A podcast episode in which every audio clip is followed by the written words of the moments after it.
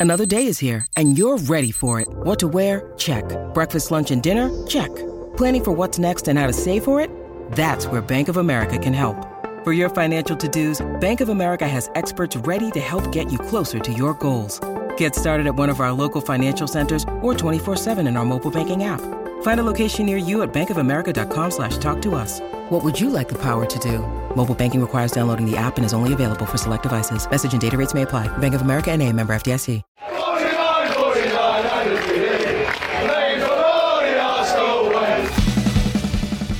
And welcome to the Arsenal Way. Back again with you guys for another morning show. Every single Monday to Friday, 9:30 a.m. The Arsenal Way will bring you the Arsenal agenda, keeping you guys up to date with all the latest Arsenal information, reacting to the news and stories that are keeping us going every single day. And I'm joined today by Bailey. How you doing, mate? Are you well? Yeah, I'm good, Tom. Back to back wins. How can you not be happy on a Monday morning, eh? How can you not be happy? As a fan of Arsenal Football Club, Arsenal winning games cannot make you happier. Jake, always a fan to have you on the show. For how are you doing? Cheers, thank you. No, I'm very good. Thank you. Yourself? Yeah, very good, mate. Very, very good. Good weekends all round. Um, let's kick off though, and obviously, Bailey, you did the reaction show um, after the game. If you want to see some raw, uh, straight reactions of the game, you can go back and watch Bailey's thoughts with Umar after the game. Uh, make sure you go and check that out on the video. And uh, but just kind of looking into sort of the the standout performances and some of the specifics from that game that has led us into kind of some thought processes around who can lead us into kind of a consistent run of, of games. And it was the goal scorer that stood out uh, for much of the attacking third, Bailey Odegaard with the free kick. But again, his pressing, same as we saw against Norwich, just full tilt, full time. And he is proven to be a real difference maker for us, isn't he? Yeah, definitely. I think this is the first time I can say that we have. It looks like we have multiple leaders in the squad across all positions. Ramsdale looked like a leader. The way he was arguing with Tierney was great to see. Gabriel Magalhaes at the back directing things, great to see. And then, of course, as you said, Martin Erde- Martin Odegaard in the midfield. He leads by example. I think we've missed that in the midfield. We've had other creative midfielders in the past who hasn't been out, who haven't really been that had the leadership qualities that we need. But Martin Odegaard, he leads by the front. You could see when, when he's on the ball, he's, he just leads the team. His goal, of course, puts the team on his back, and he's focal. I said this before. He's like a silent leader. He um. Mm. He's he, that's his that's the definition of him a silent leader because he just leads by example and the teams look so much better with him on the pitch and of course he releases he relieves the creative burden of Emile Smith Rowe and he can create himself which is great to see as well. Yeah, Jake, and, and Odegaard played alongside Smith Rowe in a weird kind of 4 3 3 formation that we've not seen. Partey playing as the sole number six, Smith Rowe and Odegaard playing ahead of them, and you've got Saka, Aubameyang, and Pepe in the front three. Do you think it's the way in which Arsenal have kind of struggled to be dominant in games in regards to the creation of chances besides that match against Norwich last week. Do you think that's led into Arteta trying to play more, maybe even forcing us to be more creative and and with those frequency of chances being much higher? I think so, yeah. Initially, I was almost worried for Smith Rowe when Odegaard was per- permanently came in. I thought that might have been not it for him at, at Arsenal, but I think but I thought his minutes would have been hampered. Um, so it is refreshing to see both of them get chances, and and I think they're both very good creative forces. So for them both in the side, I think Arsenal can only get better, and I think Arsenal can only start to score more goals. I think it is going to be going forwards a system that you may see against probably some of the the the bottom half considered teams when it comes up against say, the North London Derby next week, and we play against some of our more tougher opponents. Arteta may revert to the the two holding players and, and, instead go for one or or you can still of course switch Smith Rowe to a wider position. But I think it's good to see kind of a little bit of fluid change and assessing the opposition and, and changing accordingly based to them, but not yet making wholesale changes to the squad. If you think about it, we made one or two changes in the entire team and we were able to change the formation entirely. So that shows you kind of the the versatility and, and how malleable the, the side can be. But whilst we can all highlight his his leadership skills, uh, Aubameyang again, Bailey, quite quiet and is the captain of the side, like from the the armband being on his his, his arm, um, to, to, for the lack of a better word. But in the case of, of the striker, quiet, wasn't really able to get into the game too much, and again, very reliant on service that wasn't necessarily always there. Yeah, I think Burnley is always a tough game, especially at Turf Moor for Aubameyang because it's not his type of football match where the balls are in the air. He's in the air. He's having to win headers. He's having to be physical. I think he struggles, but I don't want to criticize him too much because he saved us last week and even the game against West Brom. He just shows how important he actually is to the squad because I think if Aubameyang isn't there, our presence is completely gone. We saw against Chelsea and against Brentford at the start of the season how important he actually is to the squad, but he does need to do more. I think his leadership qualities ain't as strong. I don't think he's captain. He is captain material, but I wouldn't say he's the leader that we need or the captain to take us forward. But in terms of his ability and his striking presence, we definitely need him. It's a tough one, isn't it? Because he's not scored loads of goals recently. He scored that very, you're not take away from him scoring it, but it was a place of right place, right time. Very fortunate cross from Pepe against Norwich he got his hat trick against West Brom, but there's a lot of con- context to that game with with them playing a very very weak side and Arsenal playing a, a very strong side.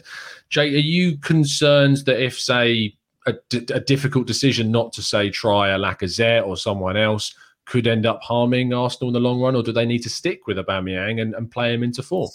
I think it's a really difficult one because I, I see Aubameyang as the player that can win games for Arsenal. I think obviously his his form hasn't been great over the last year or so goal goal wise, but I do think he still has that ability to win games by himself when he's on form. But at the moment, when you've got Lacazette with his contract expiring at the end of the season, I, I wouldn't want to rely on a player that doesn't see their future at the club. It just doesn't sit right with me. And then obviously you have Balogun as well, who didn't have the best of openings with Brentford, and then he's gone back to the academy under 23s and has and has scored goals. I think it's hmm. difficult. So I would definitely stick with Aubameyang because I do think he has that ability to win games by himself. But I do worry for the long run when he does hit those dips of form, what where the goals will come from. Let's jump into the chat box. Thank you ever so much everyone that's joining us today. Really appreciate it. If you're joining us on Facebook, make sure you drop a like and a share over on there. If you're joining us on Twitter, give it a retweet and a like. And if you haven't already checked out the brand new YouTube channel, there's lots of content that isn't necessarily up on those Facebook and Twitter feeds. So it's imperative that you do jump over to the Arsenal Ways YouTube account, subscribe, and like the videos and share it around to share it as many friends as you feasibly can. Uh, Chris showing the support in the chat as well. Kasim saying Saka must be benched. Didn't have the best game, of course, against Burnley. I, am kind of looking at him now as you see how he is for for England and how good he is on the right hand side and how electric he can be and vibrant and dynamic. And then when he's playing on the left for Arsenal, he, not necessarily as kind of influential on the games. And Bailey, do you think it's a case that we do need to think about maybe choosing between him or Pepe on the right, and then using, a, say, an either an Aubameyang on the left, or a Martinelli on the left, or a Smith Rowe on the left? How do you think we should balance Pat Saka's play and positioning? Yeah, because I, I, wrote a piece recently looking at uh, the situation of Bukayo Saka because he's only assisted one goal um, mm. in 18 Premier League games and hasn't scored in that time either. And that was in last January, the last time he scored. It is worrying, definitely. I think he got a bit burnt out last season, and now he's just struggling to to contribute to the goals for Arsenal this season. I think his all-round play hasn't been bad. Of course, he won the free kick that Martin Odegaard scored on the weekend, but he can definitely do more. He's not the Saka that he that we know that we all know he, that he can be, and I think maybe you know just taking him out the side for a couple games might do him good. Bringing Martinelli in the left and just keep him out the side just for a couple games. Let him let him re revamp and then come back into the team because we know always we know all about his qualities. But um, yeah, his goal contributions is definitely worrying. I've mentioned that in the past as well.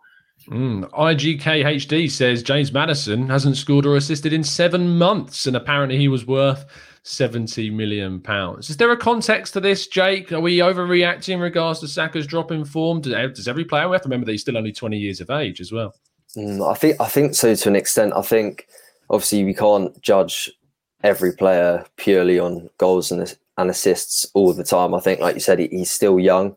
I think it's important that Saka does get a rest as well, and he is pulled out of the limelight a little bit. I think with his age, I think he needs that freedom to play without knowing that if he doesn't score or assist, his team will lose. And I think mm-hmm. that's where the Aubameyangs, like you said, should step up and maybe even take places on the left wing and sort of ease that responsibility on him. And I think as part of his development, he just needs that that figurehead up top that can just ease him of that responsibility. And I think that would be so important for him. But like I said, it is a little bit worrying, but I don't think it's the end of the world. No, neither do I.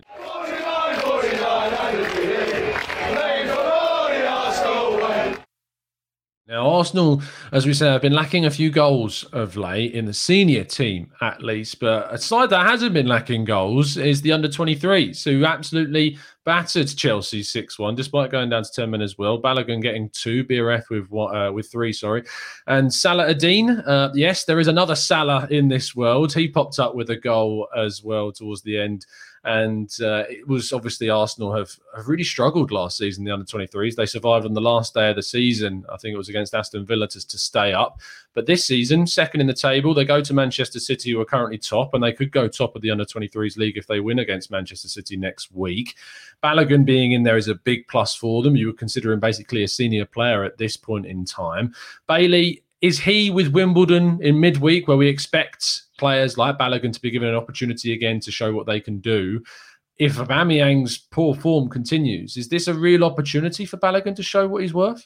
Absolutely. I don't think there's actually a better time or chance for him. I think he was unfairly judged in the game against Brentford and he hasn't had the chance since. Of course, he came on against Chelsea, but that was really unfair. And I think that has really gone against him because there was a lot of hype for Balogun and something that's just dropped after his performance against Brentford. And I think it was unfair due to the team he actually played and the chances be created. So I think going back into the under 23s, coming back for Wimbledon and getting on the score sheet will do him well of good, will do him so well. And I think with the current situations, considering with Nketiah and Lacazette, who clearly don't want to be at the club, I think Balogun should step up and be the number two for now.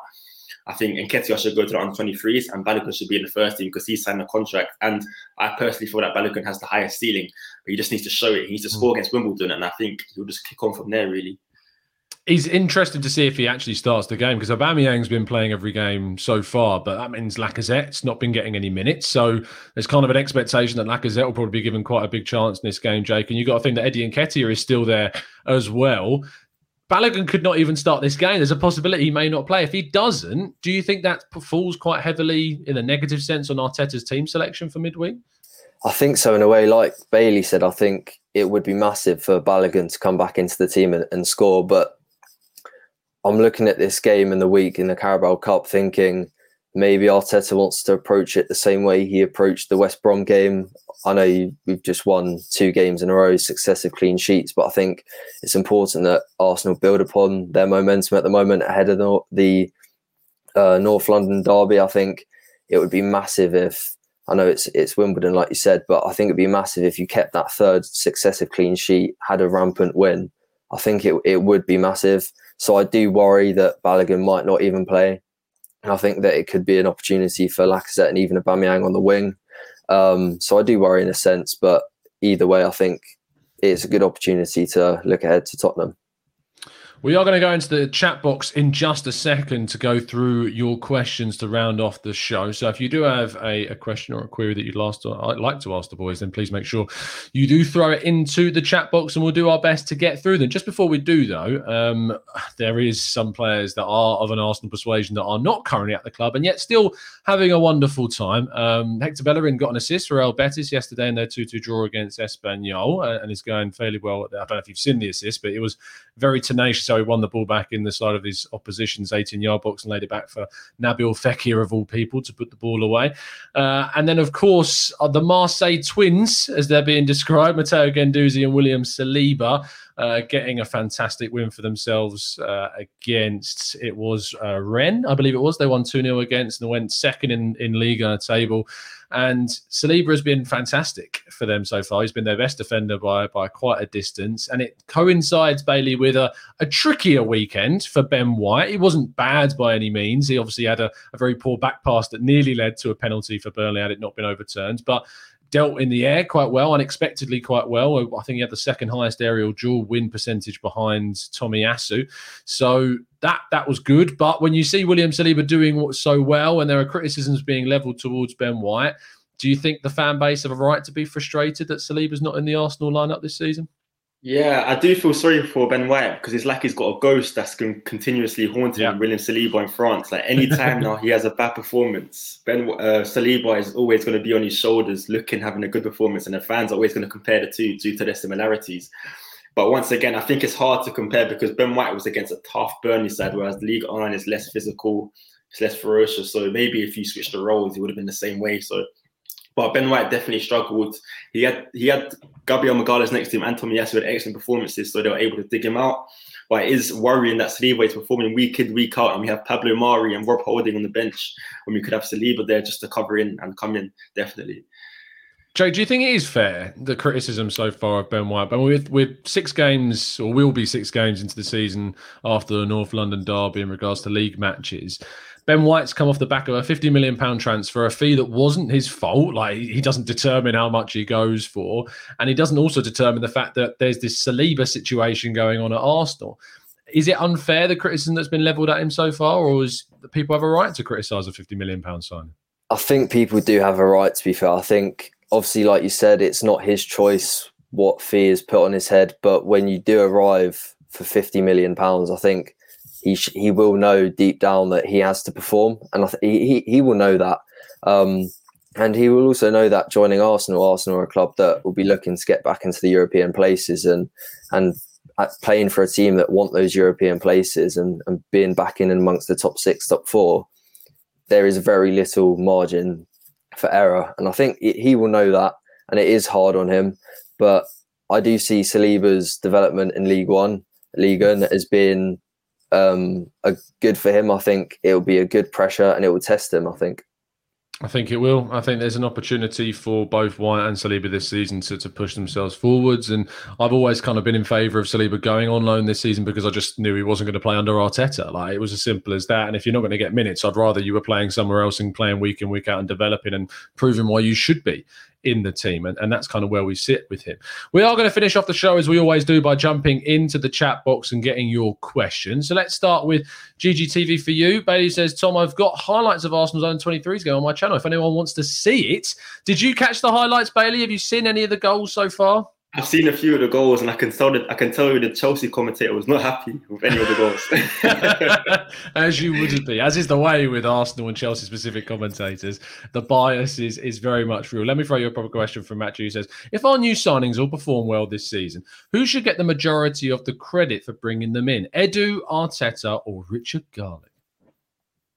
Look, with all the criticisms that uh, Edu and Arteta have received in the window and going forward, I think it has to be given to Edu and Arteta. I think fans were doubtful of the two after the start to the season, losing against Brentford and Chelsea, and we weren't bringing in any big names, but they stuck to their guns. They had a clear idea, and now now it looks like it's actually paying off due to the leadership we've seen in the squad and the results that are starting to change. So I'd give it all to Edu and Arteta personally. It's interesting, isn't it, um, Jake? Because Arteta was officially kind of credited with Ramsdale and Tomiyasu uh, and Ødegaard as players that he specifically pushed for and wanted. And there's a lot of pressure on Arteta, but it is those three players that have been standouts alongside Gabriel, another player that came in under Arteta, that are really turn thing, turning things around for the club. Mm, well, I think I think that's important to consider as well. I think those are players that Arteta wanted, and they are performing. Um, but I remember saying a, a, few few days ago when we were on here talking about Edu and his comments about um, not wanting a or not having a ideal finish by the end of the season. I think I, I, remember saying that I felt sorry for him a little bit as he was thrown in front of the bus by the board as sort of the the person that would take all the slack from the fans. Um, so I do think a lot of praise will have to go to Edu if these signings do pay off. Mm, absolutely. Uh, John asks, Bailey, do we make 11 changes for Wednesday? Do you rest every single one of your North London Derby players? I wouldn't change 11 players. That's a bit excessive, but I would change majority who, of the squad. I think. Who do you stay? Who stays? That's a good question. I think I'd rest Gabriel and Ben White. I think I'd keep Tommy Tomiyasu in. And I think mm, I'd rest Tom Part. I'll rest Thomas Partey, of course, and I'll probably keep Ødegaard in. Maybe just a couple of players just to keep the system going. But I wouldn't um, play that. I wouldn't make eleven changes because that's just too risky. I think. But keeping it once again, keeping eleven players in, that's also risky for injuries, etc. So I wouldn't. yeah, I, I, think I would, Bailey. I think I would make eleven. I think I'd, if it was me, I'd go for for Leno in goal. I'd go for Cedric, Holding, Mari, Tavares, Sambi Lokonga, Maitland Niles. Um, I'd go for a front line of Lacazette. Balogun as, as kind of two, maybe Balogun playing off, Martinelli, would come in as well. I suppose the only one that you can keep is a 10, one of Smith Rowe and, and Ødegaard. And I suppose you're probably right. Ødegaard is is the one that you probably would keep in in that lineup. But maybe I'll take him out and put Charlie Patino in there because I'd like to see Charlie Patino given a few minutes. Um, and I think that's that's a key one to see Arsenal given the opportunities to those youngsters. He's kind of more of a centre midfielder than a 10, but maybe we can kind of sort of a, a weird 4 2 2 2 kind of formation that's that's often used by the likes of Man City at times. Um, Daniel Roberts says, Jake, what was your opinion on Moyes bringing on Noble to take a penalty? Would you do the same with Aubameyang or Pepe? I think it's easy to look in hindsight to say no, I wouldn't do it because I think mm. Mark Noble has still has an incredible penalty record. I think I can't remember how many consecutive penalties he had scored in the Premier League, but I think it was into the double figures. So I think it's easy to look in hindsight and say I wouldn't do it, but I, I wouldn't have done it myself. And with Auba and Pepe, I don't think so. I think Arsenal do have a lot of technically gifted players, so that if it did come down to it, I'd I'd let someone who's who's warm take it. Fair enough. Um, I think that I would go down the route of erring on the side, as you say, of it's easy with hindsight to, to look back on these. I mean, you look at uh, Louis Van Gaal brought on Tim Krul as a goalkeeper in a was it the the Euros uh, in twenty? I want to say something like was it the World Cup or the Euros? yeah, it was World Cup twenty fourteen. I think twenty fourteen. There you go. Um, and that was just an inspired decision that, that got them through. So it's all with the benefit of hindsight. We can we can say these things. Thank you for all the questions, people. Sorry that we didn't get to go through all of them. We only get twenty or so minutes every single morning to go through these. So we'll try and get to your questions tomorrow. Do join us every single weekday, Monday to Friday uh, 9.30 a.m. This is not your last show of the day, though. I'm going to be joined by Zach Lowy a little bit later on today to talk through the tactical side of the game on Saturday, seeing how Arteta's tactics won us the game, specifically looking at how Ramsdale had an impact on the team, Martin Odegaard as well, and where obviously Arsenal can improve through some tweaks to the likes of Ben White's game and stuff like that. So do join us about 4 p.m. UK time. Make sure you turn those notifications on, and then you'll get told when the shows go live so you can join us. I'd like to thank my panel, though. Bailey, always a pleasure, mate. Always a pleasure, mate. Always a pleasure. And Jake, cheers, fella. Much appreciate it. Cheers. Thank you. Like Bailey said, it's always a pleasure, mate. Please, if you haven't already, drop a like on today's video and subscribe to the Arsenal Way to keep yourselves up to date with everything that's going on in the Arsenal world, plus the likes of podcasts and some fun videos. There's some should all things go to plan, a very fun video coming out this week in which I hugely embarrass myself. It's it's fair to say, but I look forward to showing you guys that very soon. Keep it real, keep it Arsenal, and as always, keep following us down the Arsenal way.